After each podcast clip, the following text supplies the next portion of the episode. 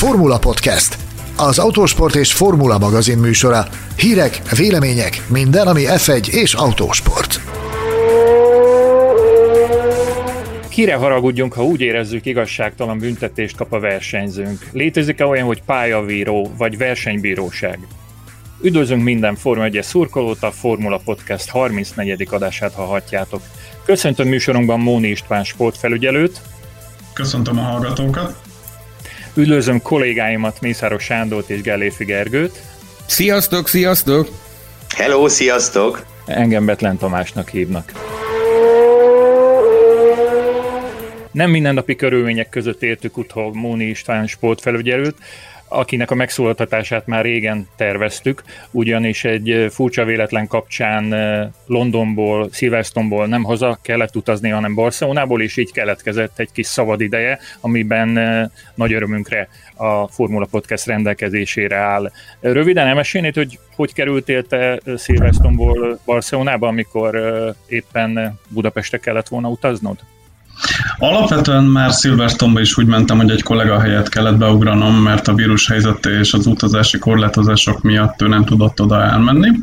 Majd amikor megérkeztem Silverstone-ba csütörtökön, kiderült, hogy a belgáknál változtak az utazási korlátozási szabályok, és az a kollega, aki ide Barcelonába volt beosztva, ő ha hazamenne, akkor egy 14 napos kötelező karanténnak nézne elébe, és hát mivel mi jellemzően önkéntesek vagyunk, és ugye van saját munkánk amellett, hogy a sportfelügyelést csináljuk, ezért egyből adódott a kérdés, hogy ki tud beugrani helyette, és ha már ott voltam, akkor megkérdeztek engem is, és mondtam, hogy hát ugye a, hatályos besorolás szerint Spanyolország pont ugyanaz a kategória, mint a, a Nagy-Britannia, úgyhogy igazából számomra nem okoz extra kényelmetlenséget azon kívül, hogy éppen nem hazautaztam, hanem ide Barcelonába.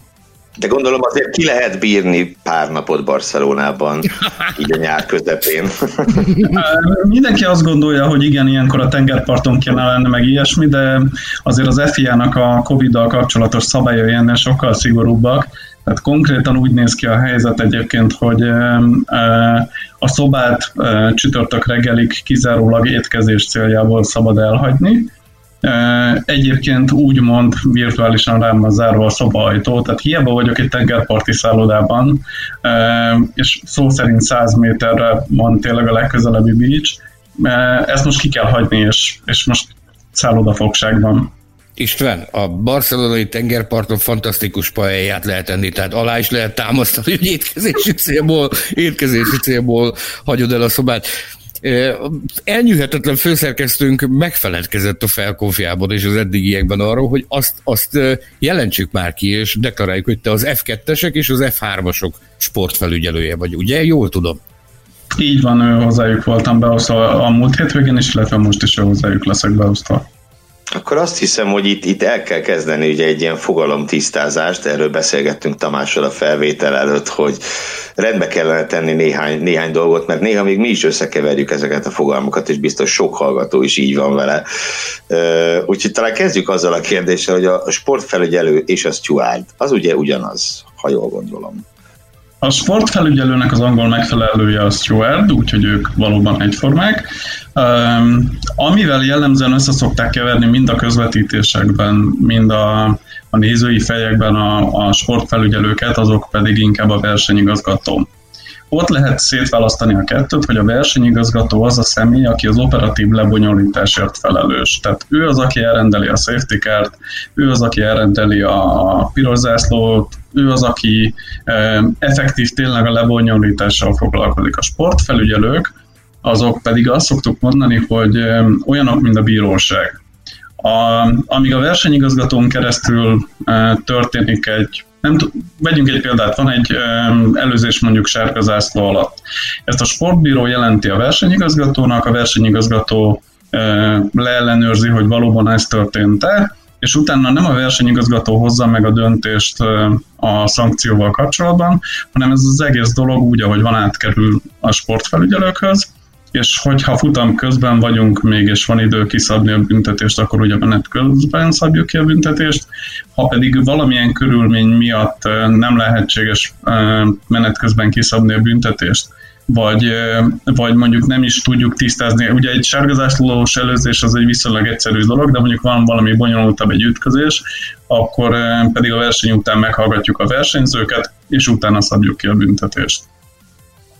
Én nem véletlenül vagyok ilyen okos, hanem olvastam egy cikket, amit te tettél fel az internetre, ki kicsoda egy autóversenyen címmel, ezt nagyon jó szívvel ajánlom minden hallgatónknak és az olvasóknak is. Itt az áll, hogy a sportbírók felettese a részlegvezető, akkor a sportbíró az direktben jelezheti a szabálytalanságot a versenybírónak, a részlegvezetőt ki kell hagynia? Vagy Versenyigazgató. Bocsánat, bocsánat, bocsánat, bocsánat. Ez, ezért most Tominak, bocsánat, csak annyi, hogy ezért most Tominak egy ilyen box utca átsétálásos büntetést szabtunk ki, amit a Hungaroringet versenyen le kell töltenie. Így van, ezt felül, szigorúan felügyelni fogjuk. Viszont én itt belekottyeleskednék egy picit, ugye nagyon sokszor halljuk azt, hogy ilyen csúnyán megfogalmazzák rajongók azt, hogy pályamunkás. Pont ezt akartam, hogy ez gyakorlatilag ugye egyáltalán... Ott mi, mi szakmabeliek, mi tudjuk, hogy ők a sportbírók. Mesélj nekünk erről, hogy, hogy, hogy, hogy mit is jelent ez tulajdonképpen, hogy sportbíró. Milyen jogkörük van nekik? Ők azok az emberek, akik a pálya szélén a, a különböző bírói posztokon állnak, zászlókat lengetnek, rádióznak, és egyébként elképesztő áldozatos munkát vállalnak, ami nélkül nincs autóverseny. Méltassuk már őket egy picit, mesélj nekünk erről. Te is voltál sportbíró annak idején? Még, még valamit ide. Ne haragudj, hogy, né, hogy négyen, tehát nem egyedül vannak ugye poszton, hanem többen is, majd ezt is mondd el akkor, hogy ki mit csinál egy poszton. Tehát a sportbírónak eleve többféle fajtája létezik. Az, aki a poszton áll, az a leghagyományosabb értelemben a legismertebb sportbíró típus. Ők jellemzően hárman vagy négyen vannak a poszton, be van osztva, hogy ki a posztvezető, és be van osztva az, hogy ki milyen zászlókat lengethet, hiszen nem mindegy, hogy például a, a sárga zászlót lengető bírónak ugye mindig a poszt utáni szakaszt kell nézni, míg a kék zászlót lengető bírónak a poszt előtti szakaszt kell nézni, hiszen neki az érkező versenyautónak kell bemutatni magát az zászlót. Majd ezek mellett egyébként a poszton lévő bírók mellett vannak még a gyalogos beavatkozók, ők azok, akik ugye, amikor kiesik egy autó, akkor beszaladnak, és um, kisegítik a versenyzőt, kitolják a versenyautót, segítenek az emelésben, segítenek az oltásban, illetve vannak még a boxbírók, akik ugye a box utcában foglalnak helyet, illetve a rajteljárásoknál ők azok, akik az úgynevezett sortáblások, tehát akik a minden egyes rajtoló sorhoz tartozik egy vagy kettő bíró, ugye attól függően, hogy csak az egyik oldalt van, vagy mind a két oldalt van, és ők azok, akik jeleznek például a rajteljárásoknál is, amikor meg kell szakítani egy rajtot. Tehát igazából elég sokféle sportbíró van, úgyhogy önmagában az, hogy sportbíró, az ilyen szempontból egy, egy gyűjtő fogalom, és ha már Tamás kérdezte, a, a részlegvezető az pedig a sportbíróknál ilyen kisebb csoportoknak a főnökei.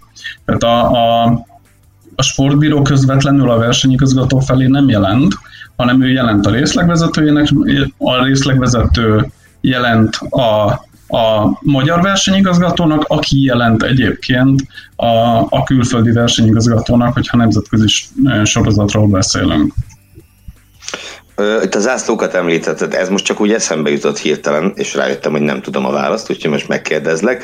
Ugye nyilván a kék zászló, sárga zászlót, azt elmondtad, hogy hogyan hogyan és miként és kisoda lengeti. Mi a helyzet a piros zászlóval? Saját hatáskörben belengedhet-e sportbíró piros zászlót, vagy ahhoz kell egy visszacsatolás? Piros zászló kizárólag versenyigazgatói utasításra lehet belengetni.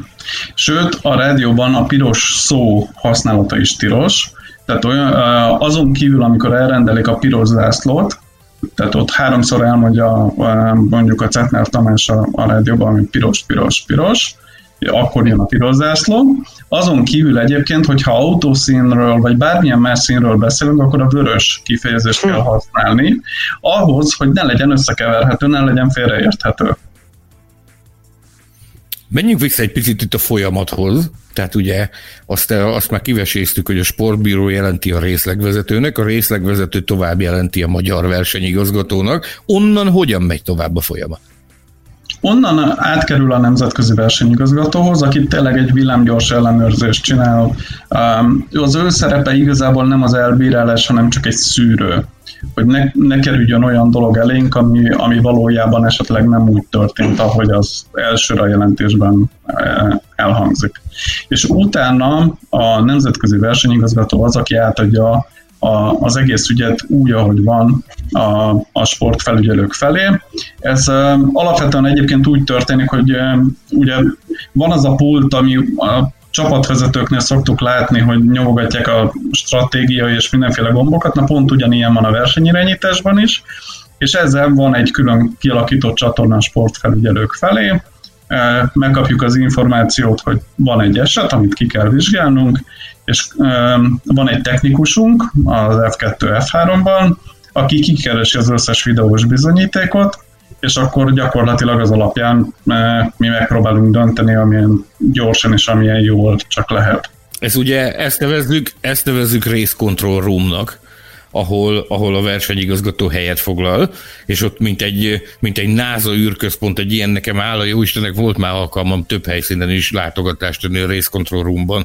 Én úgy tudom, hogy itt állandó technikát hurcol magával az F1, F2, F3, tehát mindenütt ugyanazzal a technikával dolgoznak, de én arra vagyok nagyon kíváncsi, hogy ti ti egy helyiségben vagytok, sportfelügyelők a verseny igazgatóval, vagy külön helyiségben foglaltok helyet? Mi külön helységben vagyunk, ráadásul most a Covid szabályok miatt mi egy konténerben vagyunk lerakva az F2 F3 pedokba. Tehát fizikailag is egyébként egy jó nagy távolságban vagyunk, de, de nem is az a cél, hogy most nem a, a, csupán a Covid miatt van, hanem amikor normál menetrend van, akkor is egy külön irodában ülünk, mert ugye a részkontrollban ott hát van egy rakat ember, tehát hogy ott a biztonságiak vezetője, a mentőnek a főnöke, a beavatkozók főnöke, mindenki ott van gyakorlatilag, és abban az zajban mi nem tudnánk döntéseket hozni, hanem nekünk van egy ilyen elszigetelt szobánk, ahol gyakorlatilag mi meg tudjuk beszélni egymás között, nyugodtabb körülmények között, hogy valóban mi történt, és a, aztán meg tudjuk hozni a döntést, hogy be kell avatkoznunk valamilyen szankcióval, vagy sem.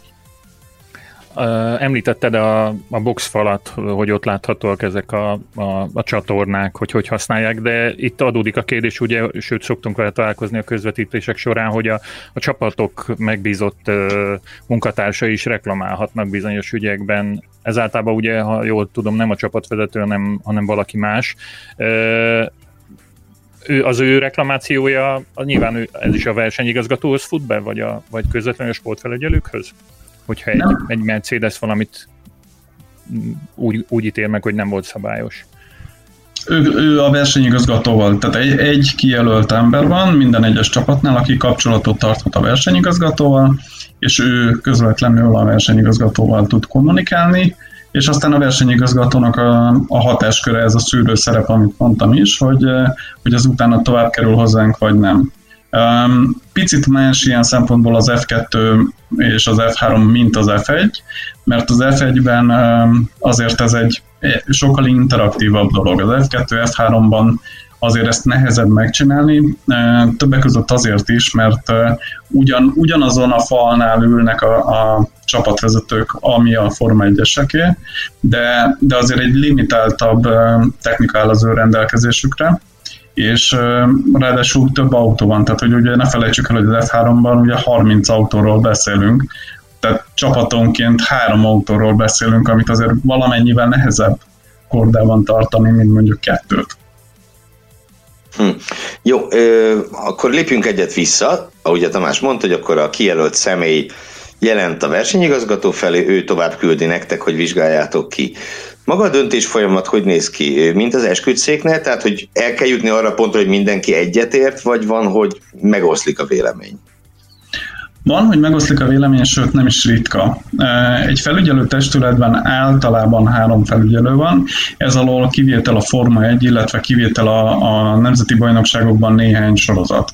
A Forma 1-nél négy sportfelügyelő van, mert ott úgy van, hogy a versenyző a, aki mellénk van beosztva, ő szavazati joggal bíró sportfelügyelő, tehát ugyanúgy egyet ér az ő szavazata is. Az F2, F3-ban három sportfelügyelő van, ebből kettő nemzetközi, a vezetőfelügyelő, illetve van egy másik nemzetközi, és mindig van egy helyi, aki a helyi ö, tudást, helyi tapasztalatot hozza, tehát hogy mondjuk az adott pályán mi az, ami visszatérő probléma szokott lenni. Hungaroring 4-es kanyar, 11-es kanyar, 12-es kanyar, tehát hogy ezek a, a jól ismert helyszínek, hogy ott például mi a gyakori probléma. És ö, úgy van, hogy ö, rendesen hagyományos szavazással megy a, a dolog. Mindenkinek egyet ér a szavazata, függetlenül attól, hogy ő a vezetőfelügyelő vagy nem. Egyetlen egy esetben van a, a vezetőfelügyelőnek egy pici prioritása, hogyha döntetlen valamiért a szavazás, akkor az ő szavazata dönt. Ugye gyorsan felmerülhet a kérdés a hallgatókban, hogy mitől tud döntetlen lenni egy szavazás, ha hárman vagyunk. Hát attól, hogy mondjuk adott esetben lehet, hogy mondjuk valamelyik sportfelügyelő valamiért érintett egy kérdésben, és ő kijelenti, hogy összeférhetetlenség miatt ő sajnos nem szavazhat. Ekkor már csak egyből két szavazat marad, onnan pedig már könnyű egy-egy, vagy hát a Forma 1-ben ugye a négy sportfelügyelő, ott aztán a kettő-kettő meg viszonylag könnyen ki tud alakulni. Lehet kotnyeleskedni? Annyira, hogy azt megkérdezzem, hogy, hogy mitől alakulhat ki olyan helyzet, amikor egy sportfelügyelő azt mondja, hogy neki valamilyen érintettsége van egy ügyben? Ez az F2, F3 meg az F1 vonalában ez azért nagyon nehezen elképzelhető, mert mindenféle összeférhetetlenségi nyilatkozatokat kell tennünk a verseny előtt, tehát igazából nem lehet semmilyen kapcsolatunk egyetlen egy csapattal, egyetlen egy versenyzővel sem, stb. Az elmélet, ami, ami miatt ez előfordulhat egyébként, az az, hogyha mondjuk vegyünk egy, egy, egy alacsonyabb szintű sorozatot, ahol előfordulhat, hogy mondjuk én, ahova hordom az autómat szervizbe, annak a szerviznek van egy versenycsapata mondjuk egy helyi bajnokságban és ö, mondjuk érintetté válnak. És nehogy az a kép kialakuljon bárkiben, hogy én azért olcsóban szerviz, szervizeltetem az autómat, mert hogy mellettük szavazok. Tehát, hogy ilyesmi dolog lehet. Mondom, ezt nemzetközi szinten azért ezt, ezt elég jól szűri az FIA, úgyhogy ott azért ez nehezebben alakulhat ki, de kisebb bajnokságok szintjén ez viszonylag könnyen meg lehet. Szóval akkor te nem az engőjéknél cserélteted a gumit, ezt kijelenthetjük. Semmiképpen sem, igen. És itt, én itt és most megragadnám az alkalmat akkor, hogy ezt nyomatékosítsuk újra az utóbbi időben. Kiváltképp most a a legutóbbi verseny kapcsán nagyon sok olyan kérdést kaptunk, hogy bele fog-e nyúlni a Liberty, bele fog-e nyúlni az FIA valamilyen formában a versenyzés menetébe, hogy izgalmasabbá tegyék a, a futamokat. Hát kedves hallgatók, itt a bizonyíték, amit most a Móni István úrtól hallottunk, ennyire kínosan figyel az FIA arra, hogy a pártatlan és a független ö, sportfelügyelés és szabálybetartás az, az meglegyen, hogy, hogy ennyire alaposan szűrik azt, hogy, hogy ki lehet sportfelügyelő, és milyen eseményeken lehet sportfelügyelő. Én azt gondolom, hogy ez nagyon fontos deklarálni. Sőt, még ennél is mélyebben egyébként.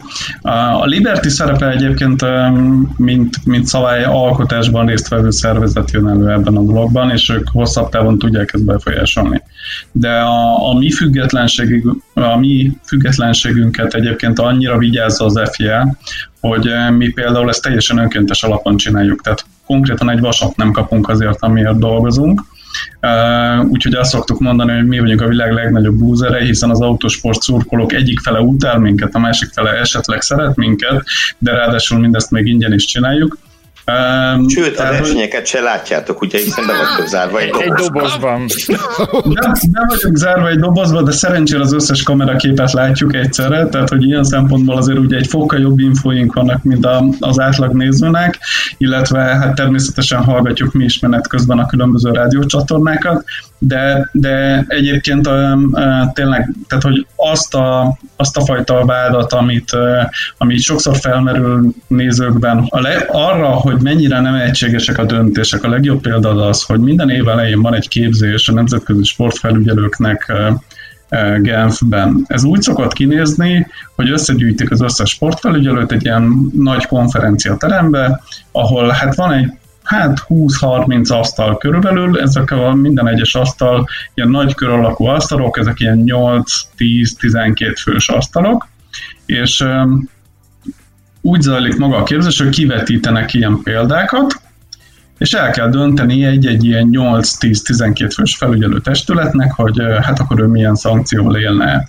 Élne, ha igen, milyen szabály alapján, illetve hogy mi lenne maga a szankció.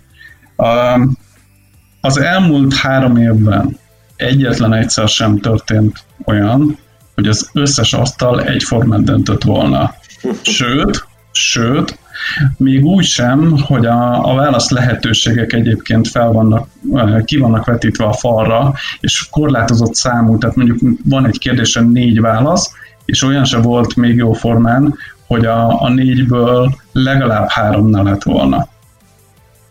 Ha már itt a döntéseknél tartunk, akkor egy kicsit konkrétabb kérdést megfogalmaznék, nyilván nem konkrét esettel kapcsolatban, hanem úgy szituációkkal kapcsolatban. A versenyeken hogyha F1, F2, F3-ról beszélünk, hogy magán a futamon történt incidenseket ugye azért jó pár módon lehet szankcionálni. 5 másodperc, 10 másodperc, és ez ennél súlyosabbak. Az mennyire van exakt módon megfogalmazva a szabálykönyvben, hogy miért mi jár? Vagy ez itt kimondottan rátok van bízva, hogy most egy, egy adott ütközés az 5 vagy 10 másodperc, vagy, vagy akár stop and go? Alapvetően a szabály nem tartalmaz büntetést néhány kivételtől eltekintve. Vannak olyan sorozatok, vannak olyan szakágak, ahol, ahol viszonylag precíz módon le van írva egy néhány büntetés, ilyen például a ralliban különböző büntetések, ilyen késés, korai érkezés, stb. De, de, de alapvetően az az elv, hogy a felügyelő testületnek van egy úgymond menüje, ami a, a figyelmeztetéstől egészen az eltiltásig terjed, és eb, ezen belül bármit választhat a felügyelőtestület. Uh, mégis a, a, korábban sokszor érkezett az a vád, főleg a média részéről, hogy egyébként nem elég konzisztensek a döntések. És ebből kifolyólag azért megpróbálunk hasonló ügyekért hasonló büntetéseket uh, kiszabni. És itt nem, nem a konzekvenciát vizsgáljuk sosem. Tehát nem azt nézzük, hogy ha, ha összeütközik két autó, akkor az a másik a, a, a a vétlenfél az kiesette, vagy tovább tudott menni, hanem azt nézzük, hogy a maga a hiba mértéke milyen volt, illetve a hiba jellege milyen volt, hogy kisebb jellegű ütközés, 5 másodperc büntetés. Függetlenül attól, hogy adott esetben utána a, a másik versenyző azért esett ki a versenyből, mert utána egy kavics egyben kötött ki az ütközés miatt. Tehát elég sokszor kapjuk ezt a visszajelzést, tudunk konkrét eseteket ugye ilyen szempontból emlegetni, amikor, amikor a, a nagy közönség egy, része azt érzi, hogy, hogy, hogy jó, jó, de hát most kiesett az, az ellenfél, és akkor ezért 5 másodperc, ez egy vicc, és valójában egyébként a, a, a másik oldal meg az, hogy amikor meg, meg nem így hoztok meg a döntéseket, hanem, hanem az volt az alapelv, hogy próbáljunk meg rossz szóval élve igazságosak lenni, akkor pedig, akkor pedig adott esetben volt az két nagyon hasonló esetér, volt 5 másodperc, drive-thru, bármi. És ez azért érdekes, mert nem tudunk egyszerre igazságosak és konzekvensek lenni.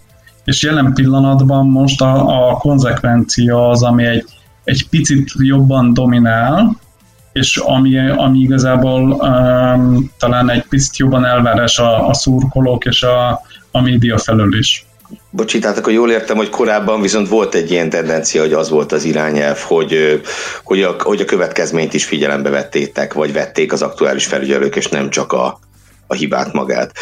Itt például nekem eszembe jutott, amikor mondtad ezt, hogy, hogy, hogy most már ez nem számít, eszembe jutott a 12-es belga nagydíj, amikor a, a Grozsant ugye ritkán látott módon eltiltották egy futamtól, és ugye nagyon sokszor elhangzott akkoriban az, hogy az eltiltás valószínűleg annak is szól, hogy két bajnok esélyes sikerült kigolyózni a versenyből.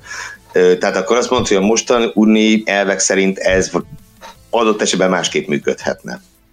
Adott esetben biztosan azt, azt tehát hogy az 5 másodperc mellé azért jár büntetőpont, és ez pont neki köszönhető egyébként, pont ez a Grozsan ügyre vezethető vissza, mert ugye akkor még nem volt ez a büntetőpont rendszer, és gyakorlatilag, ha minden versenyen leírtad valakinek a, a, a versenyét, akkor sem ért különösebben szankció.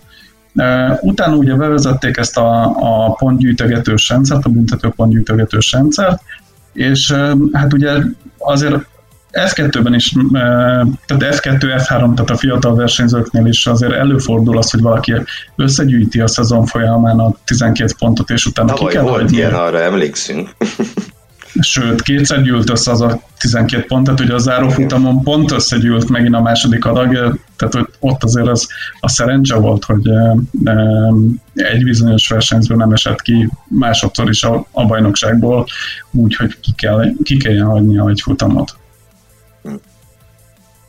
De egyébként a büntetőpontok mennyiségének a meghatározása is ránk van bízva, tehát hogy a, a két darab 5 másodperces ütközés között is lehet olyan szempontból különbség, hogy egy büntetőpont, két büntetőpont, vagy netán három büntetőpont, bár az azért ahol, akkor már nem 5 másodperc maga az időbüntetés sem. Bár azt hiszem most a hétvégén Magnussen pont így kapott. 5 másodperc meg 3 pont. De lehet, hogy tévedek. Akkor majd mm, megmondom őszintén, nem néztem, megmondom őszintén, nem néztem a Forma 1-es döntéseket, mert ugye a saját döntéseink is kellő mennyiségben szoktak születni, úgyhogy van mit írnunk és olvasnunk. Meg alapvetően egyébként ilyen szempontból a kollégáknak a, a, a munkájával nem nagyon van dolgunk, és ezért nem is nagyon foglalkozunk. Permanens akreditáltként nekem van hozzáférésem ehhez a dokumentumtárhoz, amit, a, amit az FIA publikál a, a, a felügyelőség részéről, és oda valami hihetetlen mértékben érkeznek a felszövegezett dokumentumok, és hihetetlen gyorsasággal is. Tehát történik valami, arról jó esetben perceken belül kapunk, kapunk tájékoztatást írásban, hivatalos dokumentumokat, mi is megkapjuk aláírva, vagy ezek, ez, ezeknek a gyártása engem mindig érdekel, hogy ez hogy működik. Van egy írnokotok, akinek, az a, akinek tolba mondjátok, hogy akkor ezt és ezt tessék leírni, vagy ez, vagy ez hogy működik ezeknek a dokumentumoknak a disztribúciója? Természetesen vannak jó templéteink, de egyébként meg kell, hogy lepélek, nem csak neked van hozzáférésed, hanem az egész világnak, mert hogyha fölmész az fia.com-ra, akkor ott a sport menüponton belül 3-4 kattintással elérhető most is az összes felügyelői határozat és az összes jelentés.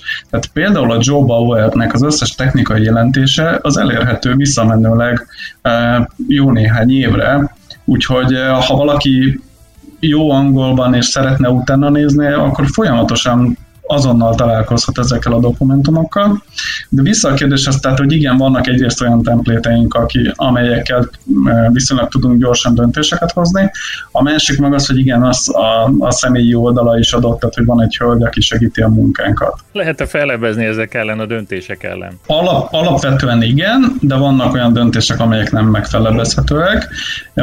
Jellemzően azok a, a döntések nem megfelebezhetőek, ezt egyébként a Nemzetközi Sportkodex mondja ki, amelyek vagy azonnal letöltendőek, tehát hogy az áthajtásos büntetés, meg a stop and go, vagy a, vagy a verseny biztonságát, vagy a versenynek a, a, a jó megítélését érintik. Minden más eset jellemzően egyébként megfelebezhető.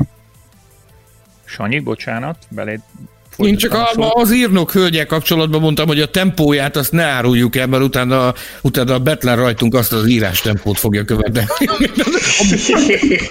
hogy tartsd meg, légy szíves, hogy azt az írás tempót azt titokban tartod be, utána azt fogja követelni rajtunk. Ennyi. Mindenképpen, Ennyi mindenképpen. Gergő, a következő konkrét kérdés, vagy félig konkrét? Ah, van, van még, igen, igen, igen. A, ami tulajdonképpen az idei Forma 1 szezonban már kétszer is fölmerülhetett, de itt most megint csak úgy, úgy általánosságban lennék kíváncsi a dolgokra, és valószínűleg sokan így vagyunk ezzel. Ugye kétszer fordult már elő idén, futam hajrájában, hogy sérült autó viszonylag nagy tempóban közlekedett a pályán. Ugye egyszer a Steyer nagy a Perez, egy logó leszakadó első szárnyal ért célba, és hát ki ne emlékezne Brit nagy díjon Louis Hamilton három kerekes győzelmére. Itt mindkét esetben azért voltunk páran, akikbe fölmerült, hogy ez, ez biztos-e, hogy egészen biztonságos, illetve egészen szabályos volt sérült autóval e, ekkora tempóval közlekedni. Az érdekel, hogy erre, erre milyen előírások, vagy szabályok, vagy akár csak ilyen szokás, szokásjog vonatkozik. Hogy, hogy hogyan kell viselkedni, hogyha nincs ki a négy kereke az embernek, szó szerint. Ha nincs ki az embernek a négy kereke, akkor ugye ő addig megy a pályán, ameddig ő uralni tudja az autót. Tehát, hogyha ha már nem tudja uralni az autót, akkor tehát kicsit fordított a gondolkodásmód, addig, amíg nem csinál valamit, addig nincs belőle baj, addig mehet. Gondoljuk ezt így alapvetően, de egyébként, hogyha valami nagyon kirívó eset van, lásd a defekt, lásd a letört szárny, akkor ugye van egy fekete zászló benne egy narancs körrel, ami azt jelenti, hogy az adott versenyzőnek három körön belül ki kell jönni a box utcába, és javítania kell a meghibásodást. És ezt azért szokták alkalmazni, különösen egyébként szabad edzéseken szokott ez a legtöbbször előjönni, mert ott azért gyakrabban törik ez az, ahogy próbálgatják az autókat és hogyha ha három körön belül nem jön ki a versenyző, és nem javítják meg azt az adott dolgot, ami, ami a probléma, akkor onnantól fogva viszont szankcióknak néz elébe a versenyző. Um, és ezt az ászlót egyébként ugyanúgy használják verseny közben is, tehát hogy túraautózásban előfordult már, hogy egy nyitott jobboldali ajtó miatt kellett kihívni a versenyzőt, um, mert valamiért nyitva felejtették az ajtót, és, és netem, ha jól emlékszem, talán még olyan is volt, bár nem nálam történt, hogy, hogy valamilyen zármeghibásodás miatt egészen sokáig tartózkodott utána a versenyző a box utcában, mire azt javítani tudták. Uh-huh. Tehát akkor végül is mondhatjuk, hogy Hamilton befutója az ilyen formán szabályos volt, hiszen uralta az autót és csak félkört teljesített. Ilyen. Hát a, ha hosszabb lett volna, igen, igen, ha hosszabb lett volna a versenytáv, akkor annyi történt volna, hogy kapott volna egy ilyen fekete-narancs zászlót, és három körön belül neki be kellett volna jönni. Az, hogy most ez, ez tehát, hogy maga biztonsági oldalról nézve igen, valóban extra kockázatot jelent, de, de de ilyenkor a, a kockázat mér, mérleg, mérlegelése az a, az a versenyzőre és a csapatra is bízva, rá van bízva, mert, mert tényleg, tehát hogy azt a lehetőséget mi nem tudjuk elvenni a versenyzőtől, hogy megpróbáljon valahogy bejutni a célba. Tehát egy, egy, egy rally versenyen is, hogyha valaki beesik a fák közé, akkor azért megpróbál valahogy kijönni belőle. Láttuk már ugye akár szájncékat is mondjuk három keréken a etapon is, de, tehát, hogy alapvetően ő azért jött, hogy próbáljon versenyezni, igen, fokozottan kell ilyenkor figyelni.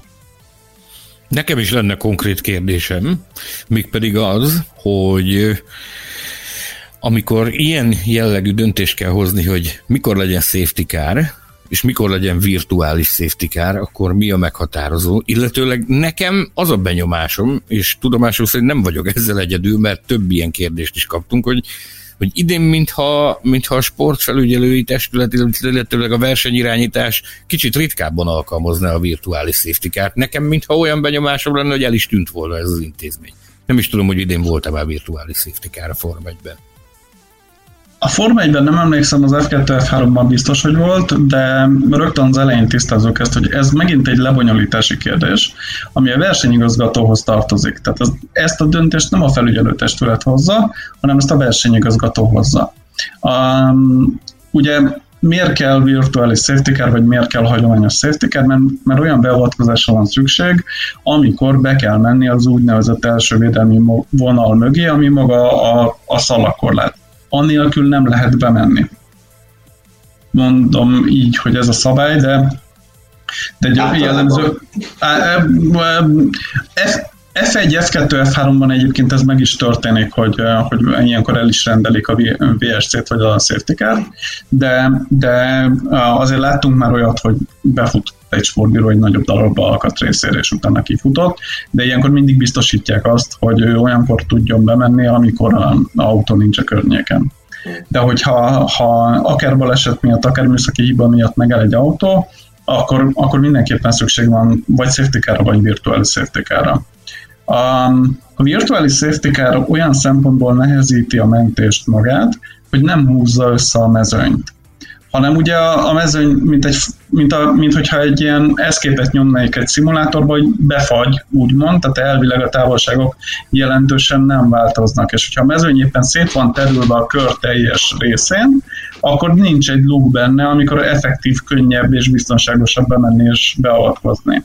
A safety car esetén ez annyiban más, hogy ugye amikor bemegy a safety car, akkor ő összegyűjti a mezőnyt egy kupacba, és a, a néhány kör után az történik, hogy gyakorlatilag van egy, egy ilyen fél vagy háromnegyed környi idő arra, hogy nyugodtan be lehet menni bármit csinálni, mert effektív a safety car összeszedte már a mezőnyt.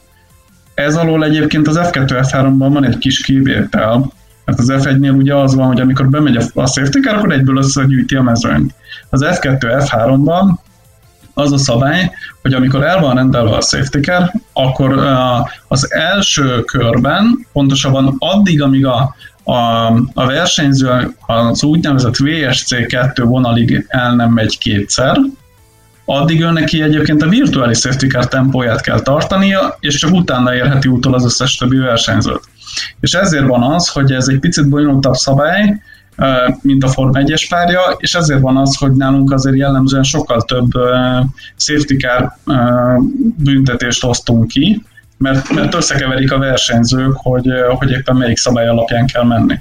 Hungaroringen is volt ilyen példa, ugye meg lett szakítva a verseny, a megszakítás után safety car indulunk el, ugye megy egy vagy két kört a safety car mögött a mezőny, és a, a versenyző azt gondolta, hogy a, a VSC delta alapján kell mennie, holott kellett volna tartani a 10 autónyi távolságot az előtte levő autóval, és nem a VSC delta alapján kellett volna menni, és mi meg kiosztottuk a büntetést, mert ő 10 autónál távolabb volt az előtte lévő autótól, és feltartotta a mögötte levőket, akiknek így hátrányt okozott. Azt, mm, arra van valami magyarázat, mert gondolom nem te találtad ki, hogy így legyen, de hogy ez miért van így az F2, F3-ban? Mert ez kicsit azért olyan, olyan furcsa, zavaros. Az, a magyarázat az, az alapvetően az, hogy ugye itt fiatalabb versenyzők vannak, tehát hogy itt a, ilyen, ilyen 17 évtől indulunk jellemzően.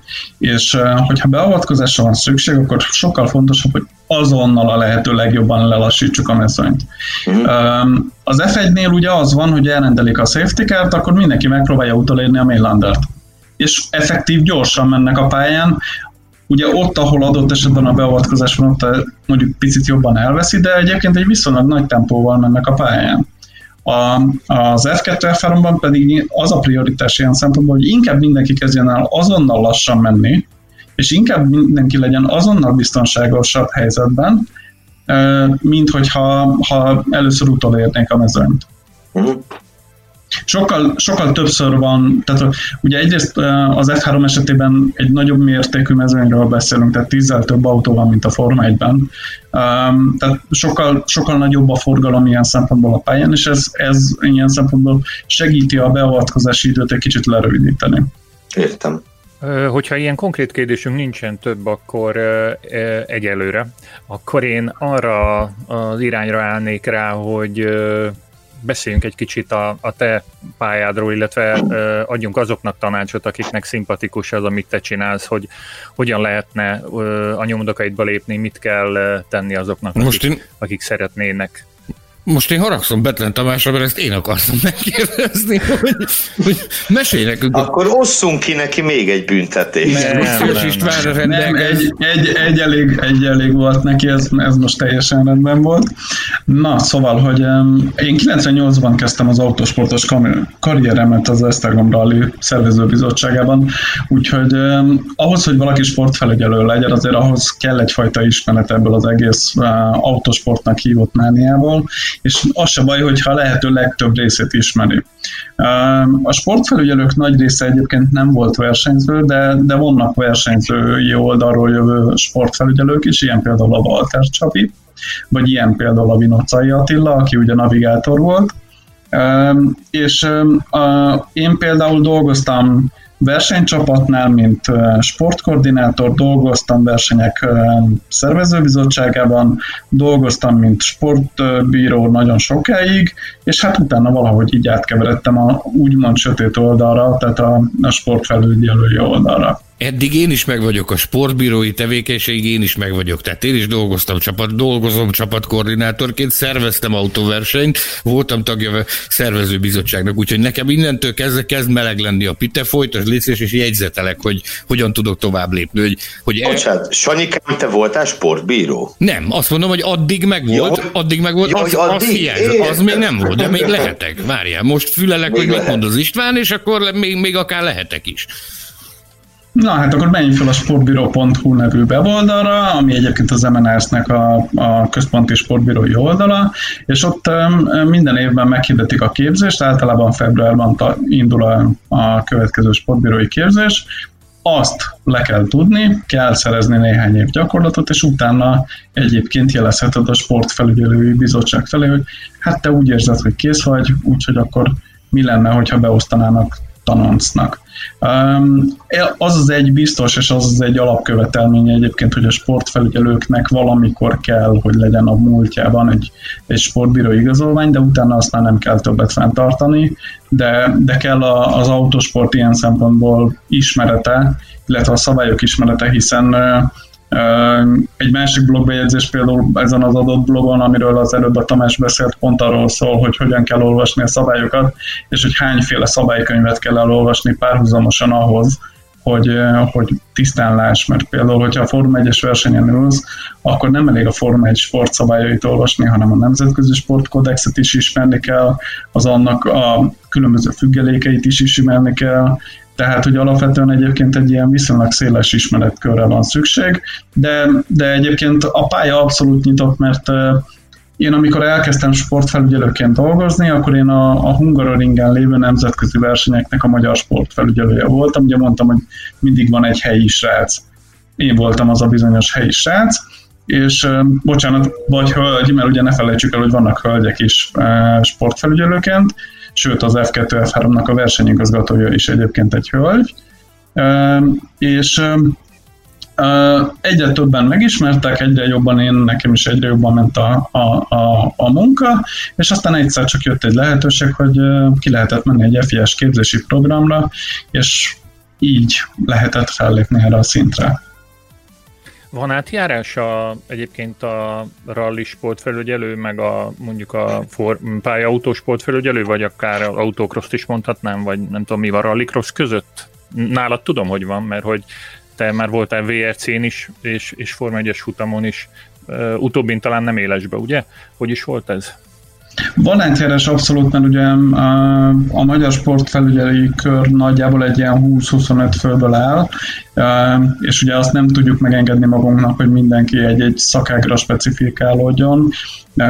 Jó magam is ralliban is dolgozom, például a tavalyi Nyíregyháza rallinak az EB-s részének voltam a, a magyar sportfelügyelője, de, de egyébként igen, valóban voltam már VRC futamon is, illetve Form 1 futamon is, de akkor pont ezen a képzésen vettem részt, mint gyakornok, úgyhogy az ilyen szempontból a, a legkényelmesebb volt, mert a, a felelősség nem volt meg hozzá amikor már be van osztva az ember, akkor egy kicsit felelősségteljesebb, mert tényleg az van, hogy a, időnként a, a média és a szurkolók egyik fele kevésbé szereti, amilyen döntést hozunk, a másik fele pedig éppen azt isteníti, hogy hát lám-lám mennyire igazunk volt. Figyelj, csak engem az érdekelne még, ugye te F2, F3-ban tevékenykedsz, mi kell ahhoz, hogy te élesben F1-ben is tevékenykedhess? Számíthatunk-e arra, hogy a jövőben ott fog szerepelni a neved Form 1 dokumentumokon is? Alapvetően gyakorlat kell hozzá, és, és alapvetően egyébként most már, tehát az, F2, az F2, F3-ból fellépni az F1-be az, egy, az, a, az a legnagyobb lépcső. Tehát, hogy az, az egy távolabbi lépcső, mint felkerülni egyébként az F2, F3-ba, úgyhogy, úgyhogy ahhoz azért kell, kell néhány dolog, de egyébként azért benne van ez a pakliban, és valahol, valamikor majd előbb-utóbb meg lesz ez.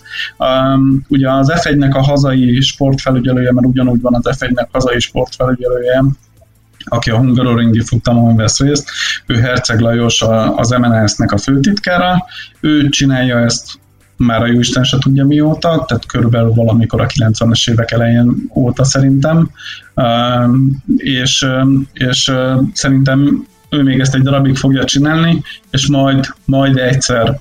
Ugye én még 45 évesen még egy viszonylag fiatal sportfelügyelő vagyok, tehát hogy van egy korhatár, ameddig a sportfelügyelők dolgozhatnak nemzetközi szinten, ez a 75 év, úgyhogy még van egy 30 évem arra, hogy bedolgozzam magam valahogy a, a Forma 1-be. Azt nem a szemed előtt, hogy Lajosnak milyen ősz a bajsza, a tiéd még nem olyan, tehát ez, ez van ennek előnye és hátránya is szerintem ennek a történetnek. Üdvözöljük Herceg Lajos urat egyébként ezzel a, erről a platformról is. Nekem természetesen van egy idevágó pénzügyi jellegű kérdésem. Annyira mondtad... tudtam, annyira Jé, tudtam, hogy a pénzt fogod hozni. Várjál, várjál, most egy... Most külön egy, köszöntjük a navosokat, most, külön köszöntjük a navosokat. Most egy sportfelügyelő is van a jelenlétünkben. Nekünk is van egy pénzügyi kérdésünk a te irányodba, kedves Tamás. Na most folytassuk kérdést. Okay. A javadalmazásunk? Azzal kapcsolatban már van információnk, úgy, hogy ti úgynevezett társadalmi munkában csupán a, a sporták szeretete miatt végzitek ezt a tevékenységet. Gondolom azért némi nemű kal, a kaland is adó, adódik egy-egy ilyen eseményen, amire azért érdemes kimenni, vagy nem tudom, hogy milyen módon tudtok például kapcsolatba kerülni érdekes, fontos, színes egyéniségekkel, vagy, vagy téged konkrétan mi motivál, de azt leszögezhetjük, hogy a pénz nem, viszont úgy tudom, hogy azért ez nem minden területén van így a verseny rendezésnek, tehát a, a sportbíróknak ugye nem feltétlenül kell ingyen dolgozniuk, miután bekerülnek a rendszerbe. Nem, hát a sportbíróknak van egy napi költségterítésük, és ők azért dolgoznak. Ennek a mértékéről azért annyit érdemes tudni, hogy ez nem alkalmas arra, hogy, hogy megélj belőle, tehát sem akkor, hogyha ha minden hétvégén versenyen vagy, sem akkor, hogyha egyébként pedig a, a, még próbálod ezt a húgt feszegetni, és mondjuk a, a Hungaroringes bérbeadásokon részt veszel. Tehát, hogy el lehet vele lenni, de azért, azért ez arra nem alkalmas, hogy ebből szintisztán valaki megéljen. Ezt hobbiként kell kezelni mind a két oldalról, tehát a sportbírói oldalról is, és a sportfelügyelői oldalról is. Hagy ragadjam meg az alkalmat egyébként, hogy méltassam őket. Tehát autóversenyt a múltban sokszor rendező emberként én olyan szintű szenvedélyt, amit a sportbírókon látok, vagy láttam akkoriban, köztük járva kelve, az, az egyszerűen tényleg csodálatra méltó. Egy tereprali versenyt csináltam, hogy jó Isten tudja hányat. Ugye a Forma 1, illetőleg az F2, meg a pályaversenynek, a nemzetközi pályaversenyek, az ugye azt mondták, hogy ez a jéghegy csúcsa, az a leglátványosabb, az talán a legkomfortosabb is, de itt beszélnünk kell azokról az emberekről, akik például egy, egy, egy tereprali versenyre mennek el sportbíróként, mert ugyanaz a minősítés kell hozzá tudomásom szerint, mint a pályaversenyzéshez, és ezeknek az embereknek adsz egy pontot, egy koordinátát, hogy neked itt kell megjelenned, mucsaj röcsöge alatt a határban, egy, egy kereszteződésben, ahol tényleg a madár is egy heti hideg élelemben közlekedik. És ezek a, ezek a szenzációs emberek, ezek hajnalban már ott vannak, felállítják a posztjukat, egész nap boldogan, jókedvűen, odaadással teszik a dolgokat, és, és tényleg em, sokszor embertelen körülmények között vannak. Tehát úgy, hogy az Isten is említette, hogy ez, ez arra nem alkalmas, hogy, hogy ezt megélhetésként kezel, de ezt tényleg hobbiként lehet kezelni, de viszont hobbiként, a, aki tényleg fogékony erre és szereti, ezt biztos, hogy páratlan élményeket ad. Úgyhogy óriási tapsa a magyar sportbíró társadalomnak meg kell, hogy jegyezzem, hogy uh, amíg a, a kollégák vasárnap a kényelmes klimatizált szobákból, meg, meg innen-onnan a, a Silverstone-i jubileumi futamot nézték, addig én egy ilyen poszton ültem Mária Pócson kettő órán keresztül, de, de közel voltam az ájuláshoz, tehát e, tényleg meg tudom erősíteni is annyit, hogy egy kamera mögött e, a legmagasabb poszt tetejére fölmászva figyeltem az eseményeket, de, de tudom, És nem, hogy... A, nem küldtek le onnan? Nem küldtek, mert ez a, a pálya közepén egy, egy ilyen speciális építmény alatt, alattam zajlott a közvetítés, tehát a, a, a műsorközlő hangos beszélő ott dolgozott, és, és fölöttem már csak a technika volt, de hogy te tényleg reggel 8-tól gyakorlatilag nagyjából este 7-ig teljesítettek szolgálatot ezek a, a sportbírók, és mondhatjuk, hogy volt egy óra ebédszünet, de azt hiszem, hogy, hogy még ezzel együtt se szívesen cserélt volna velük senki, és mondom én kettő órát, kettő órát bírtam összesen ebbe, a, ebbe az iszonyatos hőségbe. Figyelj, Srácok, figyelj. Egy, egy, mondat még, egy mondat még ehhez, bocsánat, csak annyi, hogy egyébként ugye Sándor itt kiemelte, hogy, hogy hát szemben a Hungaroringen azért a Hungaroringen is, amikor gyalogos beavatkozóként kint állsz, mondjuk legyen a 12-es kanyar, ahol a környéken nincs árnyék, tehát hogy sehol.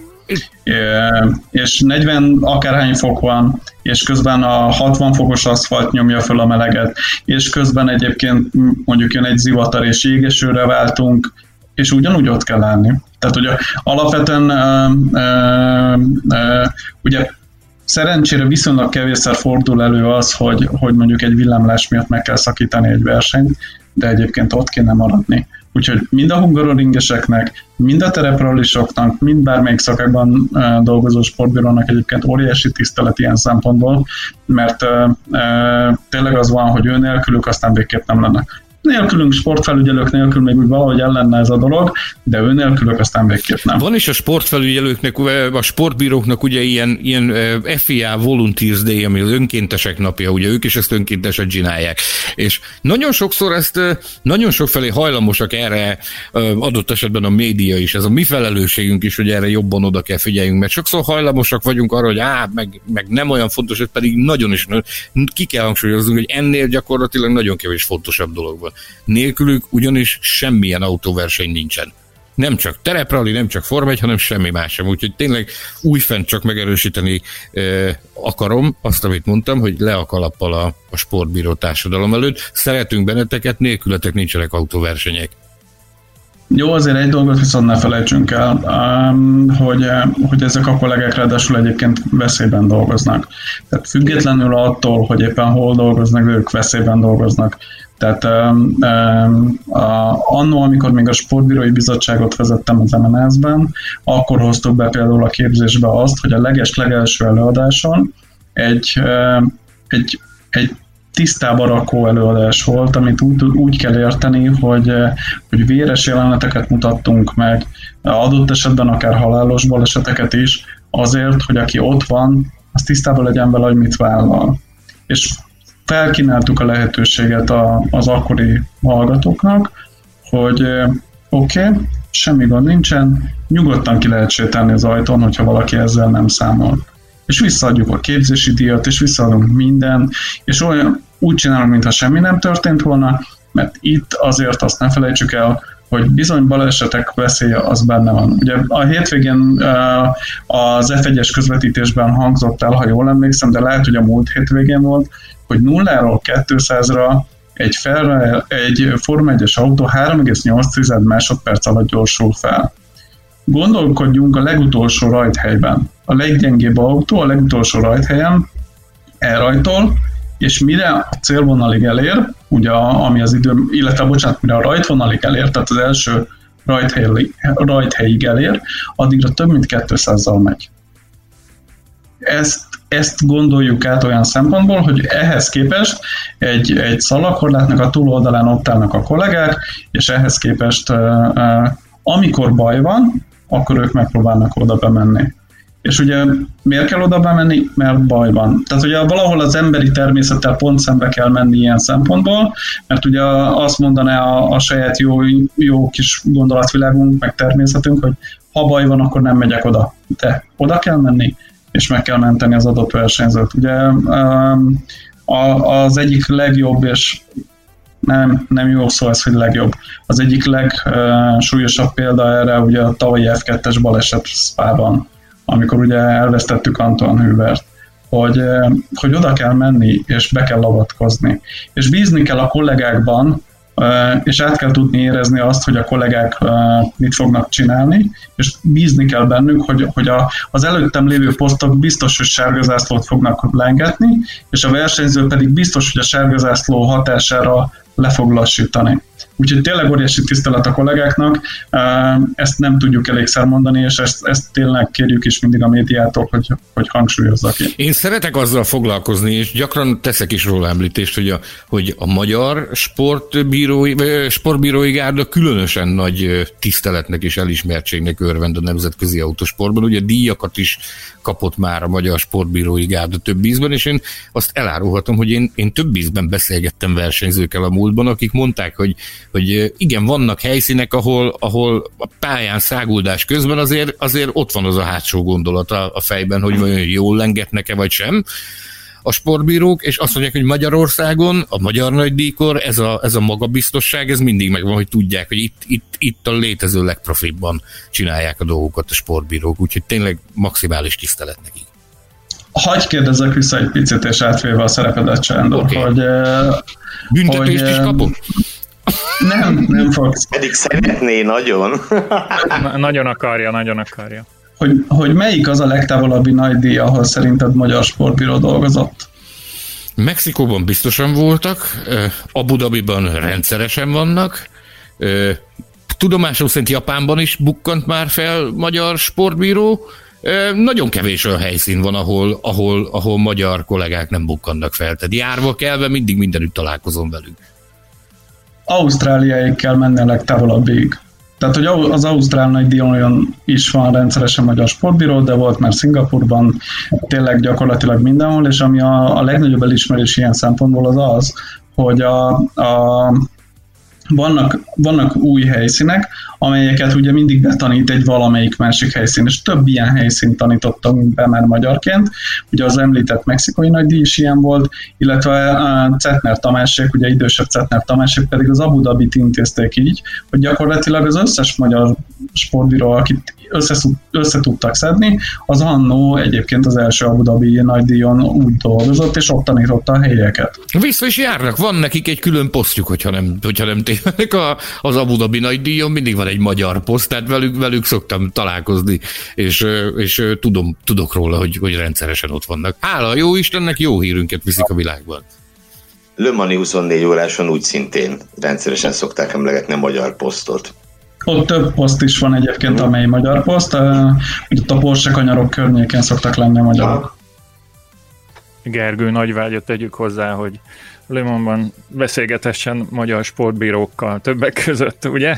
Többek között Le Mansban bárkivel szívesen beszélgetek, de magyar sportbírókkal különösen nagy örömmel. Oké, okay, a mai beszélgetés vége felé közeledve bennem... A mai két... beszélgetés vége felé közeledve most én kérdezek, kedves Tamás, úgyhogy most lepuffantottalak. Te már bűn... Figyelj, csak azt szeretném felajánlani, hogy én fölteszek még egy kérdést. Te föltehetsz egy kérdést, és Gergő is, és ezzel érünk nagyjából okay. a műsor keretünk végére. Az én kérdésem az nem is kérdés, hanem egy tanulság, és akkor helyeseljetek, vagy kritizáljatok, hogy a mai beszélgetésnek mi lehet számunkra, vagy a hallgatók számára a tanulsága. Egyrészt azt fogalmaztam meg magamban, hogy óriási köszönet a, a felkészültségért és a, a magyar szakmaiságnak a képvisel, képviseletéért, amit, amit tő, tőletek látunk, és gondolom más, más nemzetek hasonló szakemberei is tapasztalhatnak. A másik pedig egy, egy, egy egy, egy intő szó azok felé, akik esetleg túl hevesen vagy, vagy átgondolatlanul kritizálnák azokat a döntéseket, amelyek születnek egy ilyen dobozban, vagy egy szobában, egy lezárt szobában, hiszen hajlamosak vagyunk a tévé előtt ülve azt gondolni, hogy, hogy mi jobban tudunk esetleg dolgokat, mint azok az emberek, akik 10 vagy 20 évig ezekre a, a döntésekre készültek, úgyhogy tényleg őszinte elismerésem, és és remélem, hogy még nagyon sokáig látunk benneteket, meg, meg tudunk majd veletek beszélni, és akkor Sanyi következzen az utolsó kérdésével. A konklúzió számomra az, hogy abszolút büszkeség. Én, én, én nagyon-nagyon büszke vagyok erre, hogy magyar ember ilyen magasságba jutott, mint amilyen magasságban az István tevékenykedik, és egyúttal feltennék még egy, egy, egy záró gondolatod, vagy záró kérdést az én részemről az az lenne, hogy neked milyen a kapcsolatod Michael Maisie-vel, a jelenlegi F1-es versenyigazgatóval, illetőleg van-e valamilyen különleges személyes élményed a néhai versenyigazgatóval Charlie Whiting-gal kapcsolatban? Köszönöm szépen egyrészt, a, egyrészt Tamásnak a szavait, mert, mert um, alapvetően egyébként én annyiban utalnék vissza Tomi szavaira, hogy, hogy um, akármennyire rengeteg információt kapunk meg a közvetítésben, nem kapunk meg mindent, ami alapján a döntés született. Tehát, hogy amikor otthon ülünk és nézzük a tévét, akár online nézzük mondjuk az F1 tévén, ahol azért nagyon sok kamerához hozzáférünk, akkor se fogunk hozzáférni mindenhez, ami alapján a döntés született. Tehát például nem fogunk hozzáférni a telemetriához. Úgyhogy alapvetően ezek a dolgok azok, amelyek nagyon befolyásolni tudnak döntéseket, hogy éppen ki melyik pedált hogy nyomta. Visszatérve Sanyi kérdésére, hogy én inkább Charlie-ról beszélnék hamarabb, mint, mint Michaelről. Uh, ugye nekem túl sok közvetlen kapcsolatom és túl sok közvetlen munkám nem volt Charlie-val, mielőtt én a képzési programba bekerültem. Ugyanis a, amikor az F1 idejön a, a Hungaroringre, akkor a nemzeti felügyelő az F2 nemzeti felügyelője gyakorlatilag annyit találkozik úgymond a nagyfiúkkal, hogy a csütörtöki trackwalkon, amikor az összes vezető tisztségviselő körbesétálja a pályát, akkor nincs vele közvetlen kap, tehát akkor tud vele beszélgetni, akkor tud kapcsolatot építeni. És, és ezen kívül egyébként ugye Charlie az FIA Biztonsági Bizottságának a vezetője volt, és amikor, amikor én bekerültem a, a képzési rendszerbe, akkor kerültem először közvetlen kontaktusba vele. És akár hiszitek, akár nem. Tehát, hogy azt, az, azt, a, azt a fajta munkát, amit a, a, a Charlie végzett, hogy azt, azt nem fogja senki meg senki tudni megismételni. Szerintem négy ember kéne ahhoz, hogy, le, hogy ugyanazt elvégezze, mint a Charlie. Egy példát mondok. A képzés kapcsán nekem viszonylag későn jött meg az értesítő levelem, nagyon hamar volt a következő osztrák nagydíj, ahol én tréniként részt vettem, és um, egyszer egy valamelyik idő, F1 időmérő kellős közepén írtam egy e-mailt a Charlie-nak, és azt gondoltam, hogy jó, majd hétfő kedden válaszol rá, és kész. Valamilyen kérdés volt a, jött a kockázászló, és a kockázászló után négy perccel ott volt az e-mail válasz. Tehát ennyire, ennyire pörgött rajta, és ennyire, ennyire alázattal csinálta, hogy, hogy tényleg egy, egy szombati időmérő után négy percen belül ott volt a válasz. Tehát, hogy ez, ez, ez, ez az, ami, ami ilyen szempontból abszolút egy, egy, egy nagyon pozitív értelemben vett megdöbbentő élmény volt. Hát sajnos ő, ő nagyon hirtelen ment ugye el közülünk, és, és az utolsó e-mail váltás, amikor mi, mi beszélgettünk, akkor az pont az volt, hogy hát majd az, a, a következő osztrák nagy díjon találkozunk, és hát erre más végül nem kerülhetett sor, de, de, de a szelleme végképp velünk van, tehát hogy most hétvégén is előkerült egyébként az ő szellemisége és meg bevallom nektek, ez egy nagy titok, nekem van a laptopomon egy matrica, amit kizárólag az ismerőseim, a Facebook ismerőseim láthattak eddig, amire, amire rá van írva, hogy what would Charlie do? Tehát, hogy mit tenne Charlie, hogy időnként emlékeztessem magam arra, hogy, hogy úgy gondoljam át azt a dolgot, ahogy azt annó Charlie tette volna. És hát visszatérve Michaelre viszont, hogy Michael egy óriási arc, tehát egy ilyen tipikus ausztrál. Tehát, hogyha ha versenyző lenne, akkor kb. a Ricardo szintjén kellene elképzelni, ugyanaz a full vigyor, nagyon laza, stb., de ennek ellenére természetesen eh, megköveteli a munkát, és tisztában van vele, hogy, hogy milyen felelőssége van, és, és e, milyen, milyen hatásköre van de, de ilyen szempontból egyébként abszolút nem irigyeltem őt a tavalyi évért, tehát hogy úgy hirtelen beugrani egy Charlie Whiting után, hmm, az feladat. Nekem képzeld el, abban a, abban a abban a helyzetben voltam akkor, hogy ott, ott voltam a helyszínen. Megérkeztünk Melbournebe, hétfőn, és szerdán vettük fel az akkreditációt, és egyből kimentünk a pályára körbenézni, és a Újbári Mátéval botorkáltunk a pitlénen, az M4 Sport kiváló riporterével, és képzeld el, hogy egyszer csak jött mögöttünk a safety car, dudálás, integetés kifelé, és a Charlie volt, az így üdvözölt bennünket, hogy, hogy sziasztok. És visszaintegettünk neki, még utána jött még egy kört, akkor, akkor újra, újra integettünk, hát ugye előző évben Abu Dhabiban találkoztunk vele, akkor azóta, azóta először láttuk, és majd másnap reggel megérkeztünk a helyszínre, és a, a holland cigósportnak a riportere volt az első ember, aki jött velem szembe a pedokba, miután beléptem, és azt mondta, hogy meghalt Charlie. És én azt mondtam, hogy menj már picsába, te bolond vagy. De hogy halt meg, a Charlie nem halhat meg, a Charlie egy intézmény volt, és az embernek könyv volt a szemében, és mondta, hogy de higgyük el, hogy meghalt a Charlie. És ott, ott, ott tényleg az a, azt a letargiát megélni, ott azt a totális döbbenetet, ami, ami ráült az egész motorsport közösségre ott a helyszínen, az, az nekem az egyik legsokkolóbb élmény volt, annak fényében is, hogy én a helyszínen éltem meg az Antoine Hüber halálát is, úgyhogy, úgyhogy elég régóta elég jól ismertem. És az is megvolt az a, az a tanástalanság, hogy akkor mi következik most ott. Ugye nagyon rövid idő alatt döntést kellett hozni, hogy akkor kilépjen a helyére, és akkor választották ki a Michael-t, hogy, hogy ő lesz az, aki, aki átveszi a feladatot, és képzeld el, hogy még azt is láttam, amikor, amikor megtörtént a bejelentés, megérkezett a pedokba, és az anyukája is ott volt vele a helyszínen. Tehát láttam azt, hogy a, azt az anyai aggódást, hogy a fiát elengedi, hogy akkor most a fia most az ki fog lépni a, a létező legnagyobb nemzetközi hát hogy is mondjam, csak hat szintérre, ahol meg fogja mutatni a tudását. Ugye ő Ausztrál, és ez ugye hazai, hazai pályán történt ez a, ez a nagy debütálás, egészen elképesztő hétvége volt én ezzel, csak nem rabolom tovább, mert tovább a Betlen mindjárt koppintani fog a fejemre, nem sztorizok tovább, csak ezt szerettem volna elmondani, hogy én ezt megéltem a helyszínen, és ez, ez egy egészen elképesztő hétvége volt minden tekintetben. Akár hiszitek, akár nem egyébként tegnap, amikor ide átérkeztünk Barcelonába, akkor az egyik, tehát aki a vezető felügyelője volt a Silverstone-i futamnak, és aki a, a, most is a vezető felügyelő lesz az F2 F3-hoz, azzal a kollégával tegnap esti vacsoránál egyébként pont ugyanezekről a kérdésekről beszélgettünk, tehát hogy annyira benne van még mindig a levegőben, mind a Charlie egyébként, mind az Antoine Hubert, hogy, hogy napi szinten téma még mindig. És, és nem azért, mert hogy esetleg a, a Michael valamennyire is rosszabbul végezni a dolgát, vagy bármi ilyesmi, hanem, hanem egyszerűen a, a, például a Charlie is annyira széles ö, ö, tapasztalati körrel rendelkezett, ugye ne felejtsük el, ő, a Bremennél szerelő volt. Tehát, hogy ő azért onnan indult, és onnan lett az F1-nek az atya úristene, hogy, hogy tehát szó szerint értem azt, hogy, hogy szerintem négy ember tudja őt összesen helyettesíteni. Ahogyan annak idején többen is megfogalmazták, rablóból lett a legjobb pandúr. így van, így van, így van. Charlie Whiting. De mielőtt, mielőtt a Tomi ránk szól, ezért adjuk meg gyorsan Gergőnek a kérdéses lehetőséget.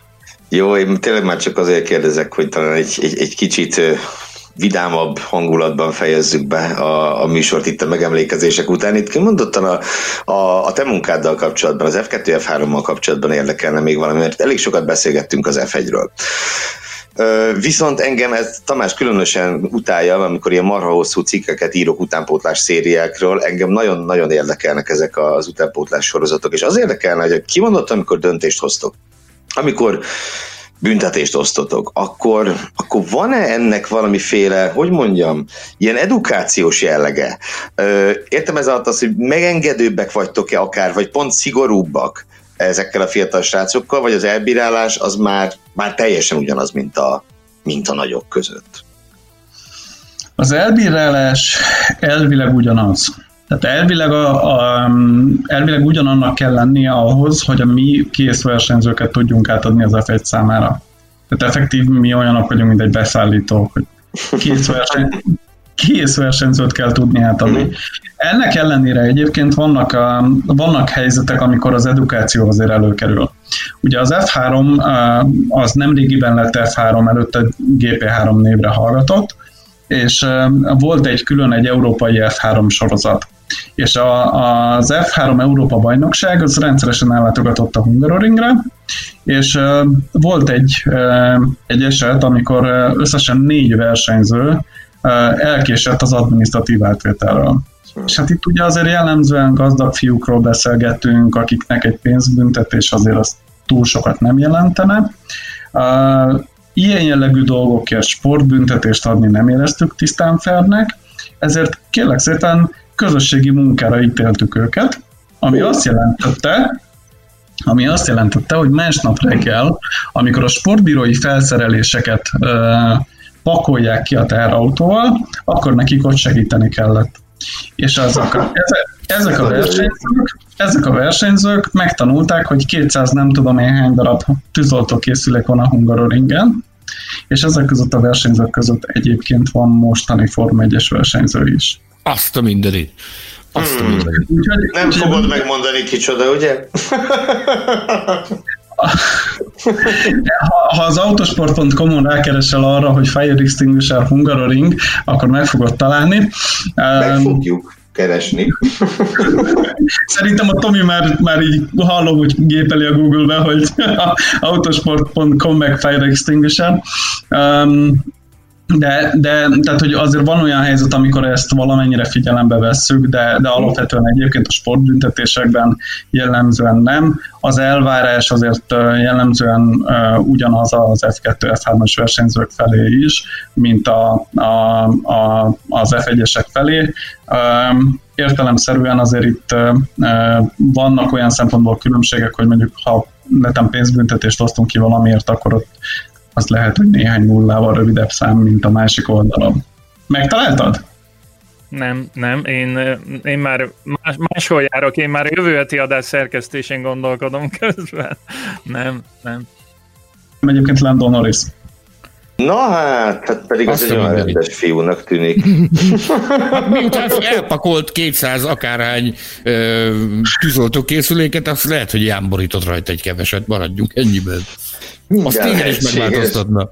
Azt téged is megváltoztatna, kedves Gergő. Srácok, nagyon szépen köszönöm, hogy ma is ilyen, ilyen hasznosan töltöttünk el egy órát. Istvánnak meg különösen, hogy a, hogy a, a tengerpart bámulása és a, a paella helyett bennünket választott. Remélem, hogy hogy még idén, de, de, de egy következő adásban mindenképpen összefutunk, és újra elemezhetjük azokat a dolgokat, amikről kíváncsian várja a véleményedet a, a Forma 1-es szurkolótábor, a magyar nagy közönség. Köszönöm szépen! Én köszönöm a lehetőséget nektek! Köszönjük Istvánnak, hogy velünk tartott, hallgatóinknak pedig, hogy ismét meghallgattak bennünket.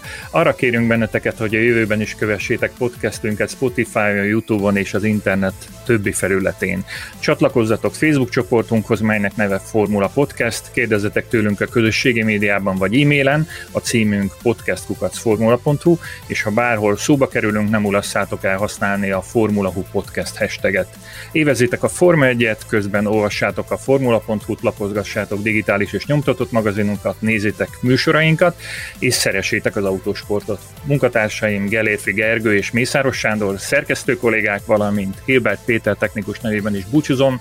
Pár nap múlva újra találkozunk. Sziasztok! Formula Podcast. Az autósport és formula magazin műsora. Hírek, vélemények, minden, ami F1 és autósport.